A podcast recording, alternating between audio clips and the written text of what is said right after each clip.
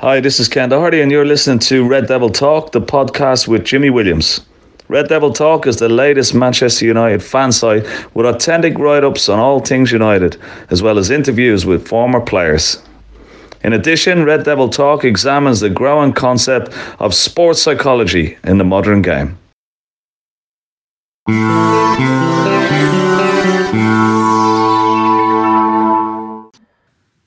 I'd like to start the interview by speaking about your childhood, if that's okay. Okay.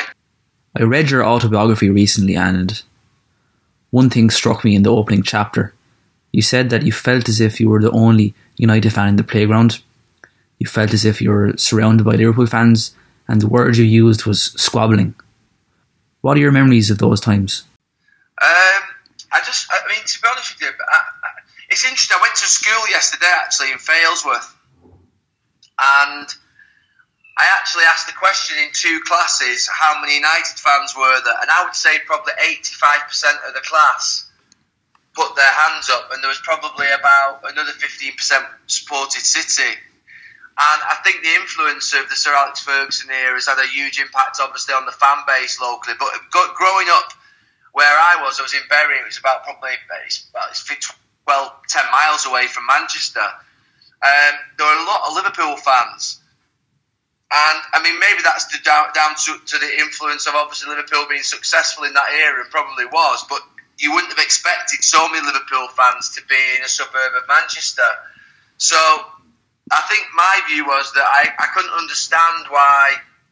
I could understand why maybe people supported Bury or Bolton. I couldn't understand how they ever supported Liverpool coming from sort of where we lived. So no, I just I just remember it being painful every year. I remember it almost felt like false promises every year. It almost felt like you know we're one player away from doing it. Where you know we, we got excited every single summer. We got excited when we started well, uh, but then it always fell away and never materialised. And we always ended up being you know looking like the fools at the end of the season. The odd FA Cup. I mean, FA Cups in those days were big. Was a big. It was a huge trophy. It was a lot more significant than it is now and it meant a lot when we won the FA Cup, but it didn't obviously compete with winning a Premier League or a European Cup. So, I mean, there were tough times for a United fan growing up in the sort of 70s and 80s. Um, you know, I was late 70s when I started watching them, and obviously mainly the 80s, and it was a tough time for the for the fans who haven't obviously lived through a period of not winning leagues and not winning, you know, um, yeah, not winning not winning leagues I would imagine the last five or six years has come like a shock. I mean, this this this last five or six years was the norm when I was growing up, and it, it's a particularly painful time. It's the first time in my lifetime that they've not won the league, and you know, usually it's been a year or two, but this is the longest. Yeah. This is the longest in my lifetime, so it's a bit of a shock. Yeah, and I think look, City City winning it with the investment that they've put in, Chelsea winning it with the investment that they've put in is one thing I do genuinely believe that Liverpool have a chance of winning the league this season. If they were to win it, then it's a whole different ball game because they are a club who've got a fan base. They are a club who've got you know. It, I, I know from working on Sky that the two clubs that are most watched by a million miles are Manchester United and Liverpool. And Liverpool with the Premier League title under the belt would be a real force. And I think that that's something that's enough to scare the living daylights out of any United fan. I think it's probably the strongest Liverpool team in my lifetime. They are strong. I mean, they've been coming up on the rails for a year or two now. It's not just happened overnight. But, you know, for a team to reach the Champions League final, you've got to have a lot about you. And I think that this season they've added, obviously, to it. They've spent the most money. Uh, they've recruited so well over the last three, four years. They've, they've got a team that's been built by Klopp and for Klopp. Uh, whereas at United, the problem is that you've got a team that's been built by three different, four, well, four different managers, and not particularly for one manager. So there are still Sir Alex Ferguson players, there are Louis van Gaal players, there are David Moyes players, now there are Jose Mourinho players. And what you've got is a level of inconsistency in the approach on the recruitment. Whereas actually with Liverpool, every player that's been brought in fits the bill for what Jurgen Klopp wants. And he's been given time to do it. And that's why I was vocal around supporting Jose Mourinho in getting what he wanted in the summer because I felt as though that he needed to build a team that was by him and for him. You touched on Mourinho there, and We'll move to that shortly, but for now, I'd like to stick with your childhood. How much of an influence was your dad on you in those early days? He was my biggest influence in doing what I'm doing in my life in terms of taking me to United. I, I, I say I refer back to it because it was so it was it was just so uh, recent. Yesterday I went to a school and I, I asked the kids in the school uh, how many of you have been to Old Trafford, and you know about ten of them put their hands up. And I said to the you know I said to a couple of the boys at the front, I said, "What were your thoughts? What did you think?" And they just went, "Wow, it's big." And I, just something, I, it made me, it made me uh, shiver a little bit in, my, in in terms of that's exactly how I felt when I first went to Old Trafford. I remember walking up those steps and thinking, "Wow, this is just like amazing. It's massive. It's huge. It's it's just unbelievable." And I think that that to think that kids still to this day get that feeling of walking into Old Trafford and that feeling that captures your mind and your heart and your you just want to be there all the time. Um, that, that came from my dad. He influenced me, obviously, in terms of you know taking me to football all the time. Uh, I played for you know I played four or five times a week, and my dad always took me. My mum obviously took us as well, but you know he was the biggest influence that I had on my life because he took me to every United game that he possibly could from the age of five through till about ten. When I was about ten, um, he started working at uh, you know Burnley and Bury football clubs. So on a Saturday, sometimes I would go and watch them uh, just because I couldn't get to the games. And then I started going again properly when I was about 14, when I got when I was schoolboy forms at United, uh, and you know started to go regularly again. So I missed probably about three years from the age of sort of 11 to 14, but from the age of 5 to 10, 11, you know, it was constant all the time. And then between 10 and 14, I watched less because I went to watch Bury a lot because that's where my dad had to be on a match day. And then obviously at 14, I went I went back to watching United again because that was obviously my, you know who we supported. I'm from Ireland, obviously, so I don't get to as many games as I'd like to. But I remember the first time I was there, and it does make the hairs on the back of your neck stand up. It's it's just the most fantastic place. It is, and I think you know, obviously, when I went, sort of, uh, you know, the age of five, you know, and I think of the Stretford end, and I think of the United Road, and I think of the paddocks, and I think of the, the amount of people in there, and the, the noise, and the swaying back and forward, and the atmosphere, and the thrill was just it was it was absolutely unbelievable. It was it was something that you can't describe. I mean, no modern football ground can create it, and it's just something that will live me for with live with me forever. I mean you know, I was obviously in the, I was always in the K stand. That's where our tickets were, and just, you know, you could just sense everything. I mean, the away fans were beneath us, and you know, you would get. I, I, I always remember the sound of the coins coming up from the paddock below from the away fans, and thinking, what? You know, I remember asking, what was that? And you know, when it hit the when it hit the seats, it made like a real noise that you always remember. Um, and I just, you know, just I remember coming out against West Ham once onto the forecourt, and it was absolute bedlam. And my dad having to grab me and Phil and just rush us through it, and thinking, you know, it was almost like it was, it was, and this this happened quite a bit, and you know, just that was, it, you know, it's what it was back then, but it's, it's what you knew, and.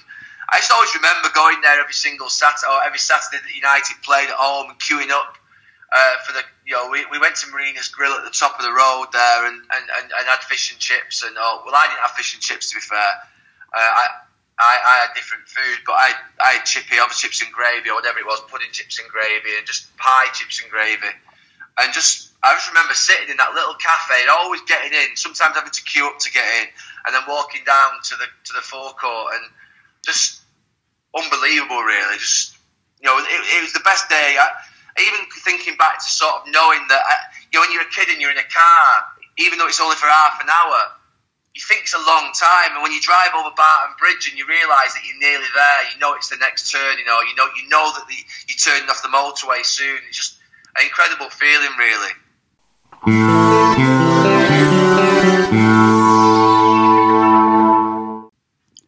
I read Jamie Carragher's book recently, and he said that there are actually more similarities than differences between Liverpool and United. He speaks about the passion of the fans two areas being working class, obviously the passion for music, but how much did you resent each other on the field? Well, we didn't like each other at all. I mean, Absolutely not. I mean, you know, you think about he epitomised everything that Liverpool were. It's quite a simple theory. If you're a Liverpool fan, you should never want Manchester United to win a football match. If you're a United fan, you should never want Liverpool to win a football match. Simple as that. Now, we obviously get over that when we're on television and we do our jobs professionally, but the reality of it is, you know, if Liverpool lose a football match, that's a good thing. You know, if Manchester United lose a football match and you're a Liverpool fan, that's a good thing. And I think that the rivalry was big. It was big. I mean, we felt the clubs, as did a number of other players. You know, you think of Jamie Carragher and you think of Steven Gerrard and you think of um, Robbie Fowler, Steve And those lads, and you think of you know Beck, Scholes, and me, Giggsy, Butsy, Phil. You know, we felt the club in our hearts. It was it, it was there was nothing going to come between us and our clubs, and it was the same for them. And you know, from our point of view, we were desperate. We were desperate to win, desperate to win. You know, it was just, and, and, and they were obviously, um, you know, desperate to win as well. But it just happened to be in that 20 year period when we were playing, we were better, thankfully. Have you mellowed a bit? How would you describe your working relationship now? Mellow between, between me and Carragher? Oh, absolutely. I mean, you. Comes across that way. When you're playing for United, you're on an island, and no one gets on that island, and you don't give a shit about anybody else. Just uh, that. That's it. Anybody comes near that island, unless you, if your name's not down, you ain't coming on, and you you know you just don't let anybody. And that was the siege mentality that Sir Alex Ferguson, you know, built. He built an island. He built a, a culture within a, an island that everyone looked after one another. It was only us on it, and no one else mattered. And when you finish playing your career and you leave the club, of course you're mellow. You still support the club. You're still desperate for the club to win. But then when you go into a TV studio, you know you'll see the relationship that we have. It's a healthy relationship. If there's a if there's a, if there's a row to be had, we'll have it. We won't force it. If, if there's an agreement to be had, we'll we'll have the. If, if we agree on something, we'll agree. But if we disagree, we'll have the row. Um, and if there's and if we can take the piss out of each other, we'll take the piss out of each other. Um, and and that's just the sort of that's the relationship. It's uh, you know we know where we stand. But I, you know, over five, six years, you know, four, five years, you work with someone, you get to know them, and you respect what they stood for for their club, um, and you know, you respect what I stood for for, for, for, for United. But you know, it's, it's it's a it's a healthy respect, but one that one that's quite. I mean, he goes to United, he goes to Liverpool to watch the to watch with his son. You know, he was at the European Cup final last year. He, you know, he would go and watch all the games, as I would go and watch the games that I would, you know, uh, can watch when I'm not on television. He would go and watch the games himself.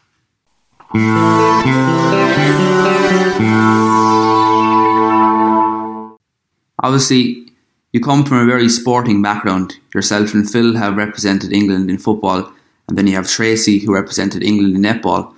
Was there any rivalry growing up?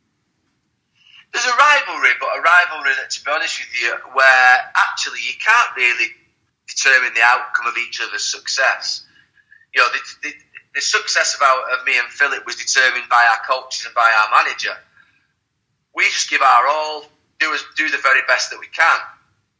But the manager is the one that picks the team. So me and Philip, obviously, at times were playing for the same position. Um, in terms of my sister, obviously she was playing in a different sport, so there wasn't that competitiveness directly. But when we obviously, you know, played sport, young, you know, as youngsters at home, and we might have played, you know, I don't know what we would play on the side of the cricket pitch or the rounders pitch or the hockey pitch, watching my mum and dad play sport. You know, we would always have that competitive element. And I, you know, I watched my, I watched my daughter doing cross country last week, and I think she finished 17th out of. I mean, she was a year young. It was it was year five and six, and she finished 17th out of about 70. Um, but I remember, you know, in the last straight, I remember she was fighting up the hill to run and, and trying as hard as she could. And I, you know, you can see a competitiveness in her, and I think that's what, to be fair, a lot of children have. They have competitiveness. They want to win. Uh, some more than others, but you know, there is a real competitiveness to want to win, and I think we had that as kids because you have a choice in life. You can either want to win or you can basically accept that you, you know, that you, you, you're just taking part. And for, for us, we always wanted to win. I'd like to talk about 1986 now for a second, if that's okay. When you received the Okay. when you received the letter to join United School of Excellence, What do you remember of that yes. day? I remember it. I remember where I was. I remember seeing the letter. I remember the feeling that I was amazed. I was I was surprised and happy. Um, and to be honest with you, you know, you, you do realise at the time, you know, it is a big moment in your life because you're so happy. You don't get that happiness all the time. And th- there are significant moments in my life, and that moment was a game changer because once I got in through the doors in '86, I didn't leave till 2011. I never left the club. I was there. I was I was wearing that badge every single week for 25 years, and I held on to that badge every single week for 25 years and didn't want to let it go. But in the end, had to because started playing crap um, and my legs had gone. But that letter was a game changer. And I have to say to this day, Mr. Wright, my primary school teacher, who had the faith, the belief in me to write that letter to the scouts at Manchester United to ask me to come for a trial, is the best thing that's ever happened in my life because it transformed everything that I did in the future. In terms of getting the taste for success, obviously, what it takes to be a champion over a sustained period of time, how important was the Youth Cup win in 1992? The Youth was, I mean, there were significant moments. If I look back in, in my, I can only speak for myself, but I know some of the lads would say the same things. The letter that I got in 86 the schoolboy letter that I got in '89 that told me that I was getting not only a not only a, a, a schoolboy contract from 14 to 16, but I had a promise of a YTS at Manchester United, which meant I was going to go full time. That was the second big moment, and then the third big moment was when we started, and we won the Milk Cup first year, and we won the Youth Cup in the first year, and the Youth Cup success because it been the first time that it had happened for, uh, you'll have to find out for me, but it was something like 27 years or something. Winning the Youth Cup, it just gave us the confidence because the club hadn't won it for 25, 26 years, just to think that we could win. And once you start winning, you have a choice to make. You either think that you've basically done it and you've achieved and you've done everything, or you think, well, that's me now, I want to carry on winning. And I was lucky enough, the first team which was the next biggest moment, won the league for the first time. The first year of the Premier League in 92 93. So success happened at the same time we joined the club for the first team, which meant that we came into a winning team as, as a youth as youth graduates. And that then meant that ultimately we just we were, we were built winning. We just we were happy to. We were basically all we knew was winning. We won the we won the A team league. We won the reserve team league. We then won the uh, the double in our first full season. Uh, even though we lost the double in my half season the year before in '95, you know, we didn't know anything else but winning. And you know that was built from Alex Ferguson. This was a vision that was built in 1986 when he arrived down from Aberdeen. He wanted youth players, he wanted young players, he wanted players to come through the system, he wanted to win the league. He wanted to knock the Liverpool off their perch. He wanted to do all these things. It all came together in the sort of early 90s. I can't let this pass without asking about the treble team. The treble team, I think it had, I think it just had a team that had a spirit, a cohesion, a group of players who were all at their peak. That a midfield that, to be honest with you, was off the scale. Giggs, Scholes, Beckham, Keane was off the scale. There'll never be a midfield like it. There never can be a midfield like it. It's the best midfield that will ever play in English and British football.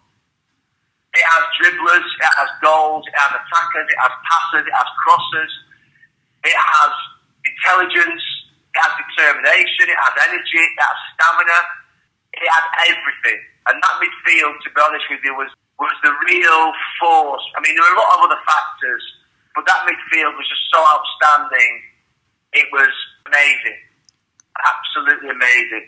Probably, probably three or four of the best players I've ever played with in that midfield.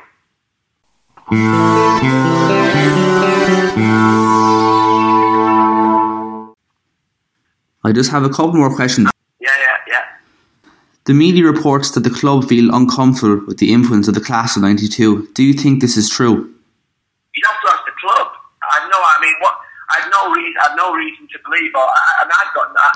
I, I can't understand why they would feel uncomfortable about us. No, I mean, from my point of view, um, you know, Nicky's working in the club, Ryan's worked in the club, Paul has, Phil has, all since we've retired. I think that, to be fair, there's been a suggestion over the last couple of years that because we're all in the media, I mean, obviously Scholes has been in the media, I've been in the media, uh, Phil has, and, and Ryan has at times. There are maybe United games that we've worked on where the club haven't played well. I mean, take that game, for instance, two, three weeks ago against Brighton. You know, I'm doing the commentary on that game, and it's a really poor performance. I don't really know what to say other than it was so bad. And, you know, that can be seen as, uh, as being critical. But I don't know any. I mean, United fans emptied the stands at the end before the end of the game. They couldn't stay to watch it. It's that bad. So I, I don't really know what to say on television when I'm talking about a performance like that. But you know, the, the, there's no problem for me. We we absolutely love the club. We we want the club to do to do well. You know, from that point of view, it is what it is. I mean, I, I don't get involved in the politics of things like that. You have to ask Barney where he got that from.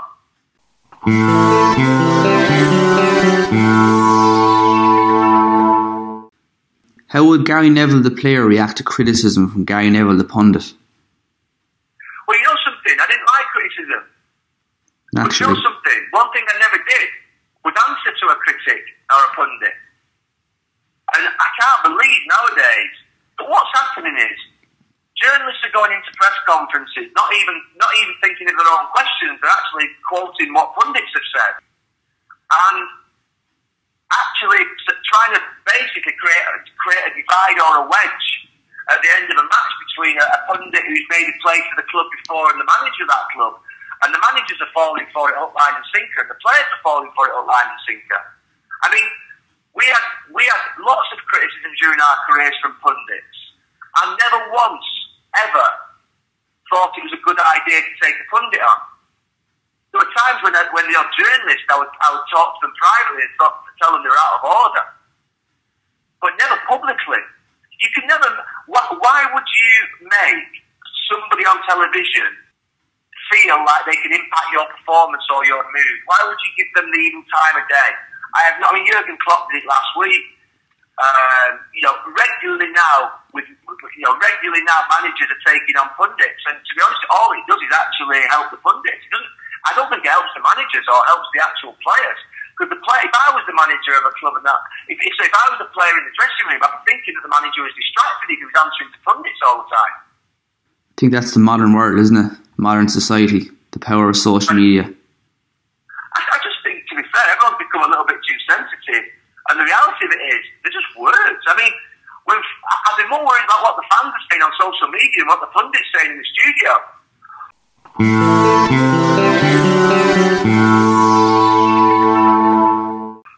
you have any ambition to be part of United in the future, be it in a coaching role or a football director role? No, look, I, I, I left United at the age of 36 and I was offered a job at the club. I offered a job as, as an ambassador for a year and I did that but then left.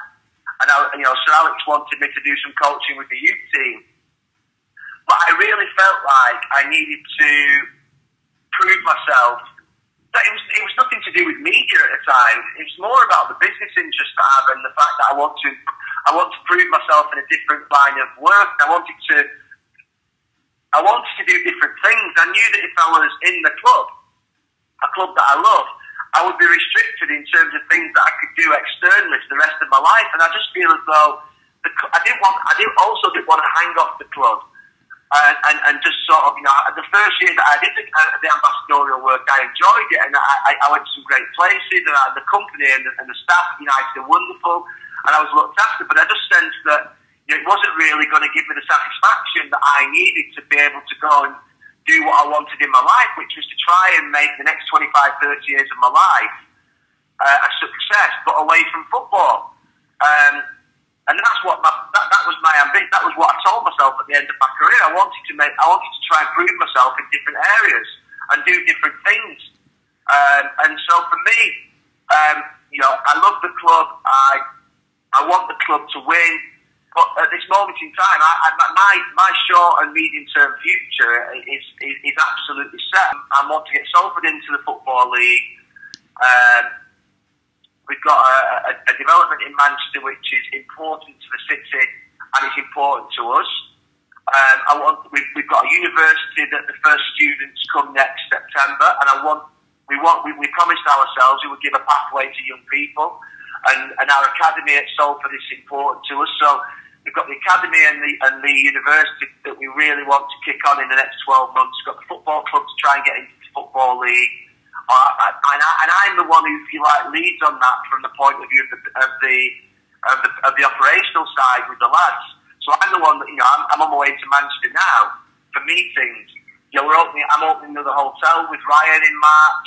So four or five big things that I've got to do in these next four or five years. There's obviously the media side of things and my, my Sky contract for another three years. So I've got, in my short term, medium term future, I've got no ambition to do anything other than what I'm doing. Okay, and second last question. Where do we go from here? What do United need to do to reclaim their place at the top of English football, do you think? Look, I was quite vocal a few weeks ago, and it took a lot for me to be critical of uh, Ed Woodward, but I felt, it, I felt as though it was needed because I think that when you don't support the manager in the transfer market, which is quite obvious that he wasn't this summer, and I think it's a very dangerous road to go down. And Jose Mourinho was given a new contract last January, and that contract, obviously, when you offer a manager a contract, you explain to them uh, that you know they're obviously you're, you're, giving them the biggest message that they're, they're they're they're a part of the club for the next few years. And my view was that Manchester United, quite obviously, to challenge for the title this year, needed to do what Liverpool did and spend 170 million. They needed to spend they need to get two centre backs. They need to get a winger. They need to get another midfield player. They need to get a, they need to get potentially even a left back if Luke's not going to be fit. So there were four or five players that were needed to be added that everybody could see that Jose listed out. He told us he'd done a list, and that list was ignored or not delivered upon. And so for me, my view is that all you can do is make sure that in January that Manchester United do what they need to do in the transfer market to support the manager to win the league.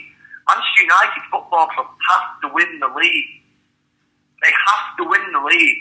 And if Jose, if Jose and the team and the players can keep in touch within a few points in January, which they're capable of, and get one or two players in, there's a chance. They have to believe there's a chance. And we should never move away from the idea of Manchester United's only acceptable aim is to win the league. I see on Twitter a lot that Mourinho has lost the players, which I don't believe for a second. He's lost the fans, which I don't believe. I think Woodward not backing him, it definitely creates a sense on the outside looking in that he's being undermined.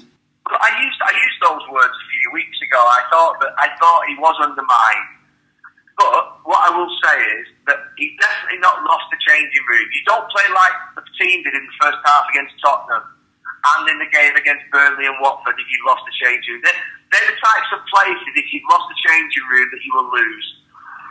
There's no way you've lost that changing room. In fact, I've been consistent from day one because that's the first thing that I would always look for as the players switching off. And it's very clear that Jose has a good relationship with the players and he has the players. That's not to say it's perfect with every single player, but he, he has the backing of the changing room. And I think he has the backing of the fans. I back Jose Mourinho. I think that he's a great manager. I don't go along with all this crap that he's finished and that he's over the hill and all these new, young new managers coming in. You know, if you've got a 25 year career as a manager, you're going to have one or two, one or two, three years where it might not go as well. So Alex Ferguson did. So my view is that this is maybe a small blip in Jose Mourinho's career, but it's not even that big a blip. I mean, he won two trophies 18 months ago in the league the year before that. So for his high standards, it's a minor blip, but it's not even that really. I mean, Manchester United need to be challenging for the league. And, and I suppose in some ways, we sometimes do get, you know, on one hand, we'll say that, Man, that the Manchester City team produced the greatest ever season in the Premier League, and in the next breath say that Manchester United were disappointed. And actually, the two stories conflict.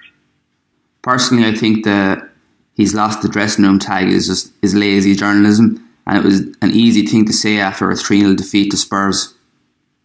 No, I think I think to be honest with you, the, the purpose stuff doesn't help. Let's be clear. you know, the agent of Pogba and the comments and the, the, this is nothing to do with pundits or the media, by the way. The Pogba stuff and the uh, the Martial stuff and the Pogba agent stuff, that's real. That's there. They're quote. They're in quotes. So I think that stuff isn't helpful, and that sometimes creates a problem. But I think that my view is that ultimately he hasn't. Def- he's definitely not lost his dressing room. He, you know, that, that, that to me that was just a nonsense. People sometimes that does happen in football, but it's not happening with Jose Mourinho at Manchester United. Gary Neville, it's been a pleasure. Thank you. No problem. Bye bye. Thank you very much. Thank you. Good to speak to you, Jimmy. Following that initial conversation, there was a 3 1 defeat to West Ham, as the players seemed to make a mockery of our claims that Mourinho had the support of the players. As well as that, there were the claims by the Daily Mirror that Mourinho was to be sacked following the Newcastle game. Following that report, Gary then got in touch with me to do a second interview on the events at the football club. It is clear from speaking to him that Gary Neville is still a big advocate for Mourinho. Here is Gary Neville, a Red Revealed Part 2. Hi,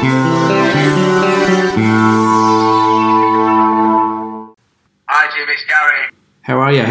Yeah, I'm good, thank you. Fire away. I'll give you the, update that you want now. Brilliant. Okay. So, morning, Gary. Uh, since we last spoke, what has changed for you? Because obviously, we both came to the conclusion that Jose Mourinho has not lost the dressing room. But then, since then, we saw that it has to be said pathetic display against West Ham. How would you sum up the madness? The problem is at the moment is that obviously you've got two you've got two forces really. You've got Jose well you've got three. You've got Jose Mourinho, uh, who is a force of a manager who we know doesn't back down from confrontation. He wants complete support, but as any manager does. Uh, but he is more um, he's certainly more on the front foot with respects to uh, you know that support. He wants he wants complete enough support as every manager does, but he's very very bold. He's, he's just always been a bold manager. He's always been somebody who's to be fair brought things to a head, and there is no doubt that he's bringing things to a head at the moment. And then you've got Manchester United, obviously, are you know one of the biggest football clubs in the world, and then you've got the media who. To be honest with you, are probably blamed by both sides for their part in this. But the reality of it is, and this is not me sort of, you know, poultry term gamekeeper. You know, when there were big spats at Manchester United when I was playing, between major players, between Sir Alex Ferguson, between Arsene Wenger and Sir Alex Ferguson, or between the owners and, uh, you know, when we were going through the takeover, the media absolutely weighed in. Manchester United, when there is a major public difference historically, the media will always plough in on it because it's gold dust. The media are not at fault for what's going on at the moment with respect to Jose Mourinho and Manchester United. This is a very public, uh, you know, with what's happened with Pogba, with what's happened with Martial, with what's happened with Jose in the transfer market, with Ed's briefings to the journalists pre pre season around the transfers and why this is the playing out a soap opera in public and the media are just basically thriving on it. And when I said on when I said after the Brighton game, I can't believe the way the club's operating and the, and the principles and values. These things have got to be brought internal. They've got to be. They've got, you know, there has to be some leadership shown within the club to grab control of this situation, to grab hold of the reins of the horse, so that basically it stays on track. It's all over the place. It's varying from one track to another. It's messy. It's damaging to the club and the club's brand. It's damaging to the club's values. And ultimately, it, you know, the club are the only people who can gain control of it. So the story that broke um, on Friday evening at Brighton that I commented on, it didn't really matter whether it was true or not. It was actually a case of it's just one thing after another at the moment, and the club needs a period of peace and stability. And I don't believe at this moment in time that the club have got control of the situation, and that was my point. There needs to be a change. They've got to have some leadership and control of the situation. They can't allow this soap opera to continue to keep playing out in public because it's extremely damaging, and the media are thriving on it. Uh, I speak to Barney a lot, most days in fact, and he, like me, agreed on the one thing, and I'm interested to hear your opinion on it. We think that ultimately all roads lead back to the Glazers. Is that something you would agree with? I always say that I, you know, I, own multiple businesses, and if there's a problem in the business, it has to be my problem. And that's what I was saying on Friday night after the Brighton game, because I appoint the guy underneath me, the guy, you know, I, I appoint the person or individual underneath me, who appoints the people underneath them, who appoints the people underneath them. So everything stems back to the top. What I would say is that the Glazer family have put faith in the CEO, the, uh, the, the vice chairman, to operate the football club. And at this moment in time, the club operates from a commercial and a financial perspective very well. However, from a football perspective, football performance has to be at the very centre of the football club. That has to be the priority. And at this moment in time, the football side of the club is being mismanaged.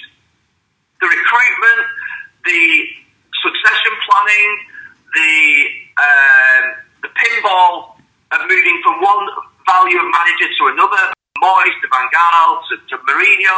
There's no consistency of approach. So my view is, of course, it stems back to the owners. But what I would say is that, they, that, that it's actually the football side of the club that's being, uh, I believe, at this moment in time, it needs football leadership. It needs somebody to come in who is qualified to operate the football side of the club.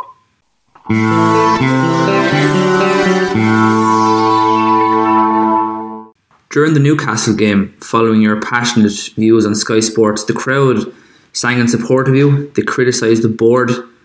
Do you think the penny has finally dropped that the root of the problem may not be Jose Mourinho? Because for me, the root of the problem isn't Jose Mourinho.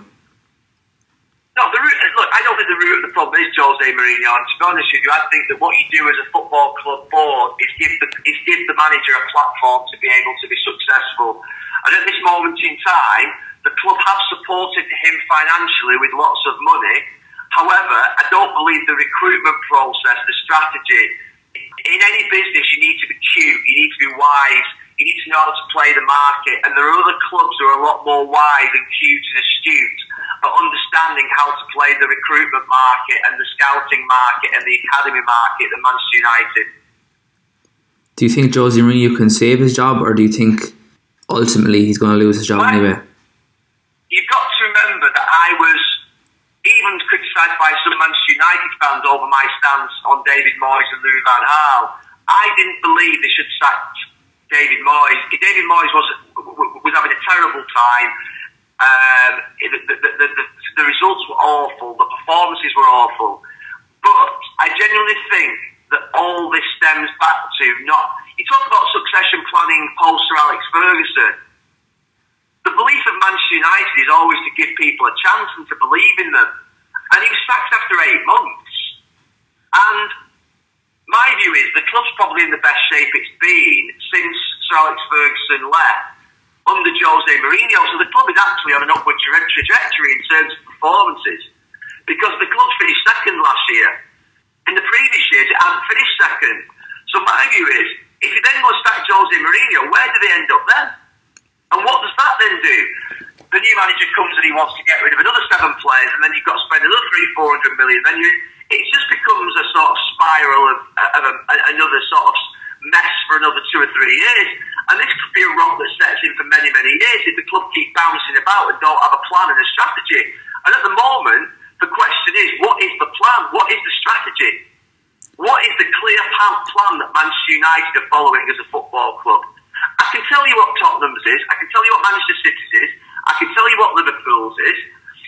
I can actually even tell you now what Arsenal's is. Chelsea's plan, whilst we don't all agree with it, they do have a plan. They, they've managers every 18 months, two years. If you don't bring success, you're out.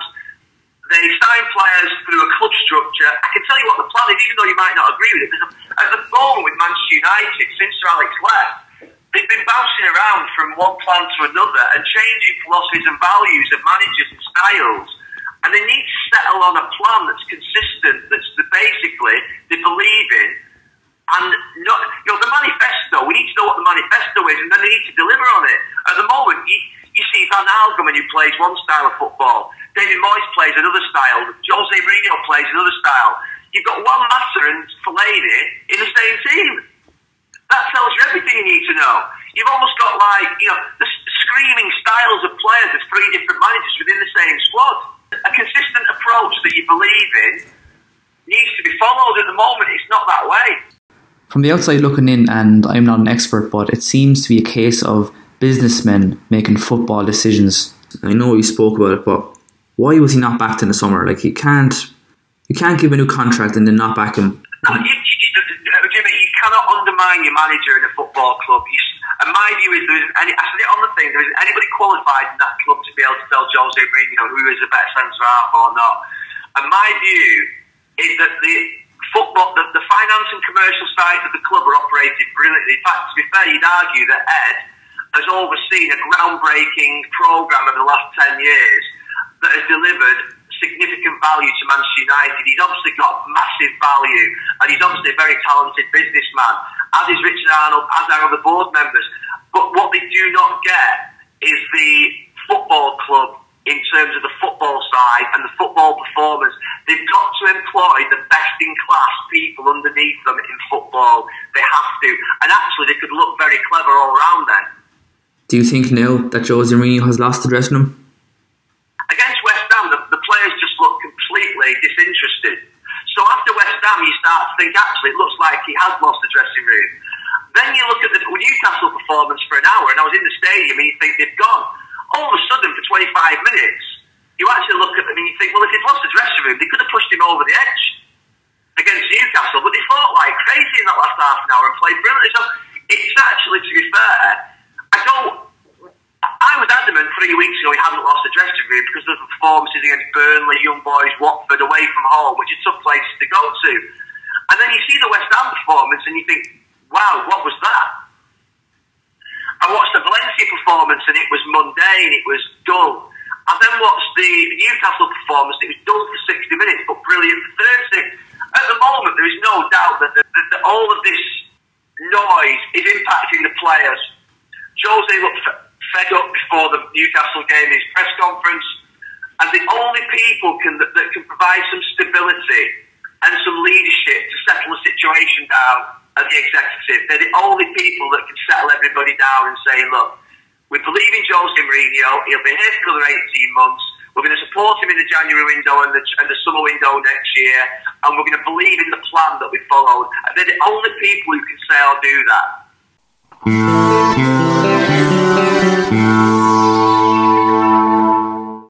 Since we last spoke, Paul Pogba has come out with more nonsense comments on the manager yet again. That can't help. Yeah, I mean, look, to be honest with you, I think when, when I saw Pogba's comments on the attacking side of things, I, I'm always careful that, you know, the interpretation, particularly when you're on foreign soil, and, you know, his English is very good, Paul Pogba, but his intent of what he was trying to say, I think, was very different than what was interpreted. And I think that's happened a couple of times with Pogba. But on the other hand, there obviously is some issues there with him. On the other hand, what I would say is that I, I didn't interpret it as being a dig at Jose Mourinho, to be honest with you, than comments from Paul Pogba. I think there have been some manipulation of certain words from people who have suited the media agenda. And I do believe that um, I do believe that um, you know that has happened at times.